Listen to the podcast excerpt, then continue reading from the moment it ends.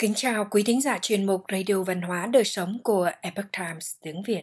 Hôm nay, chúng tôi hân hạnh gửi đến quý thính giả bài viết của tác giả Chini Chan có nhan đề "Chăm sóc anh trai bị dịch bệnh, cái ác sẽ không xâm phạm người tốt".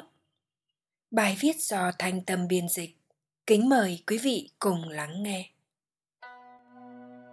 Giữa một trận ôn dịch chết người ở quê hương của cậu, khi mọi người đang rời bỏ ngôi nhà bất hạnh của họ hoặc tuyệt vọng chạy trốn khỏi thị trấn để thoát khỏi sự lây nhiễm, Yu Gun là người duy nhất không làm theo. Thay vì vậy, cậu vẫn quyết tâm ở lại để chăm sóc cho người anh trai đang bị bệnh dịch tấn công. Phải mất vài tháng trước khi dịch bệnh dần dần thuyên giảm, chống lại mọi khó khăn, không chỉ Yu Gun thoát nạn vẫn bình an vô sự, mà anh trai cậu cũng đã hồi phục một cách thần kỳ. Đây là một trong số rất nhiều câu chuyện về việc bảo vệ thoát khỏi bệnh tật đã diễn ra trong suốt thời kỳ lịch sử Trung Quốc. Những câu chuyện vượt thời gian rất đáng để khám phá.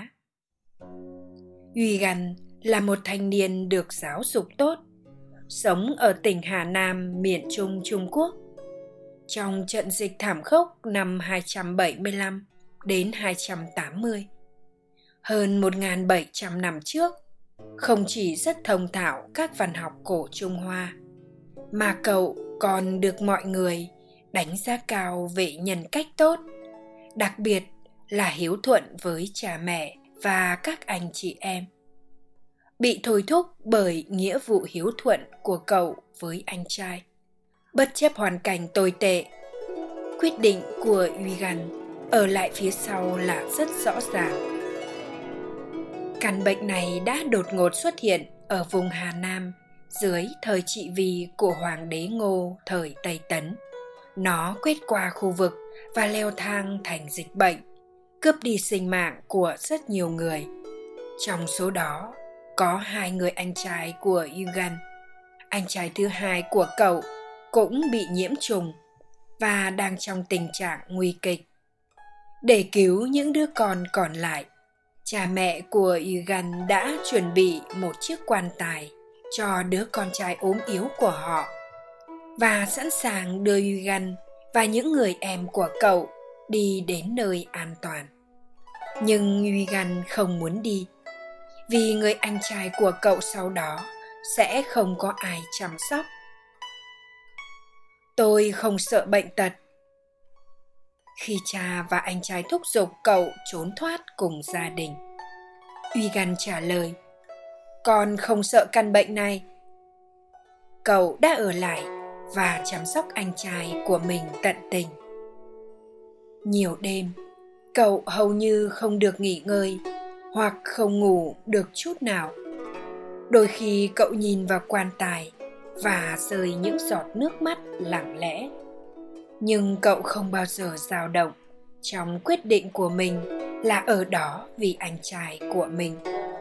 Yu Gun đã chăm sóc anh trai không mệt mỏi trong hơn một trăm ngày trước khi dịch bệnh dần thuyên giảm.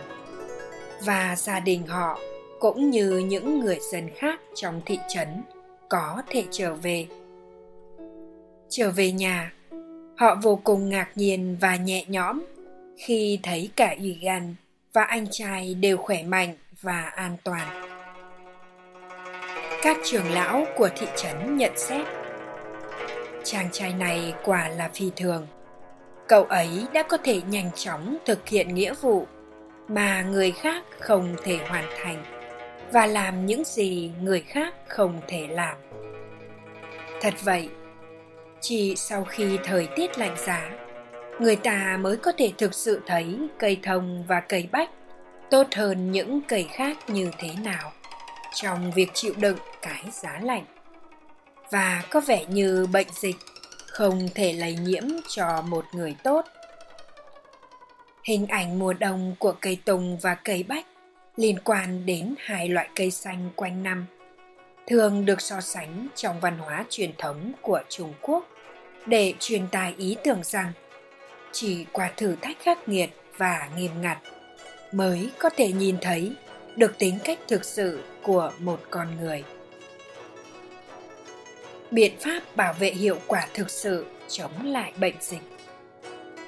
Câu chuyện về cuộc đời của Yu Gun được ghi lại trong một bộ sưu tập những câu chuyện về các nhân vật lịch sử có tiêu đề Các tiểu sử về lòng hiếu thảo có trong sách của Chin, một văn bản chính thức về lịch sử của Vương Triều Tấn từ năm hai trăm sáu mươi lăm đến năm bốn trăm hai mươi.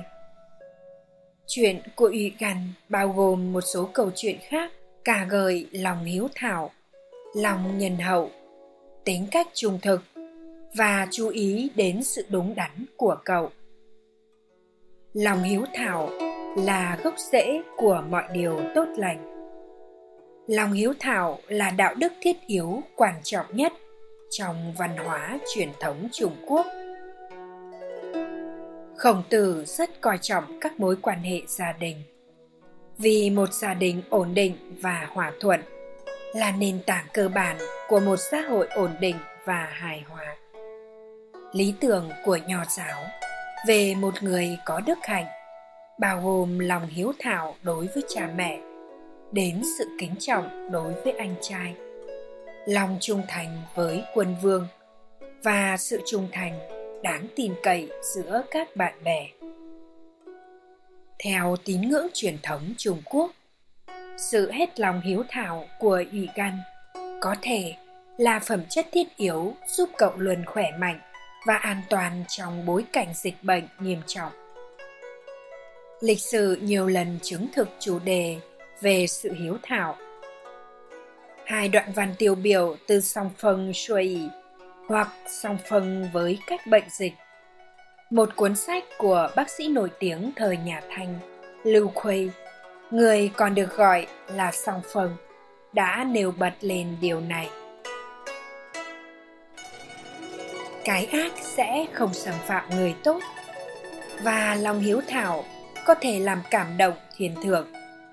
Đó là biện pháp bảo vệ hiệu quả thực sự chống lại bệnh dịch, song phân viết.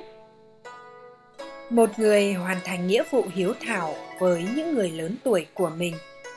Đây là lý do thiên thượng bảo vệ một người như thế. Song Phân cũng lưu ý.